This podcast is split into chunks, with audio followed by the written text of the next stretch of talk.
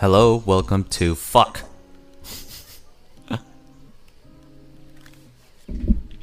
Hello, welcome to Bible study at Momo's.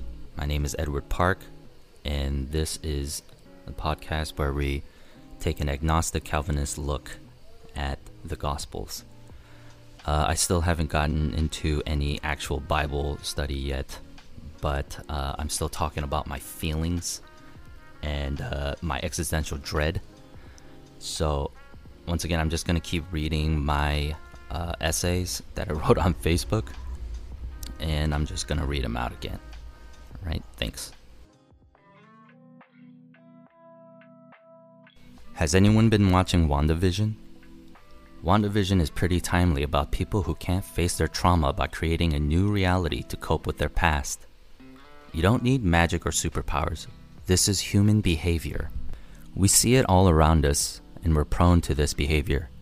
Some humans just remember stories, timelines, and details to a delusional degree to cope with their past. Humans are prone to create enemies and antagonists in their life to cope with the reality around them. No one wants to be the bad guy. That imagination is what differentiates us from all other animals. When two human strangers meet, what connects them is usually a belief system. We're seeing it all around us. We all know people who can't accept election results because of all the pastors in YWAM, IHOP, or Bethel said God told them Trump was going to win the election just like in 2016. Rather than facing the trauma of being gullible to a lie, they keep creating new realities based on more lies. Then they manifest these lies into a truth by force. Self fulfilling prophecies aren't real prophecies. A conspiracy isn't real just because everyone is talking about it. It means everyone around you is also gullible to this lie, and you're not even sure where it started. Just like this town in WandaVision, this is everyone's reality. And when they question it, they begin to malfunction and would rather accept the lie. Wanda seems to be manifesting this reality by force because she can't face her real past.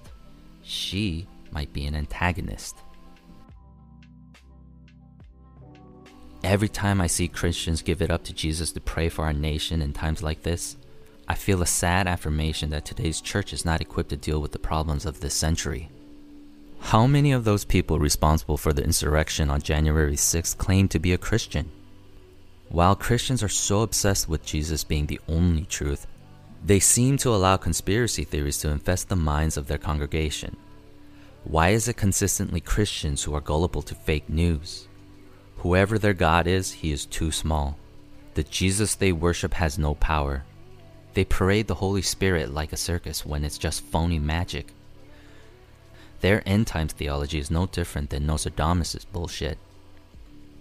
They're faithless to the truth because their reality was conceived in a dumpster alley of lies. Jesus was not for insurrection against the occupying Roman government. He was friends with theocratic zealots and priests, yet he believed in paying taxes and even pulled off a miracle when he couldn't afford to pay them. He shared meals and healed Roman centurions and tax collectors while saying Samaritan lives matter. He believed women's reproduction biology and sex workers and people who just like to fuck shouldn't be hindered from worshiping God. He knew they needed to be healed, not expelled. All of you end time nuts should look up the characteristics of the Antichrist and tell me how familiar it sounds. You don't want Jesus, who revolutionized love. You want Barabbas, the insurrectionist, in order to spill blood based on lies. But they all cried out together, Away with this man, and release to us Barabbas, a man who had been thrown into prison for an insurrection started in the city and for murder. Pilate addressed them once more, desiring to release Jesus, but they kept shouting, Crucify, crucify him. A third time he said to them, Why? What evil has he done? I have found in him no guilt deserving death. I will therefore punish and release him. But they were urgent, demanding with loud cries that he should be crucified. And their voices prevailed, so Pilate decided that their demand should be granted. He released the man who had been thrown into prison for insurrection and murder, for whom they asked, but they delivered Jesus over to their will. Luke 23 18 25.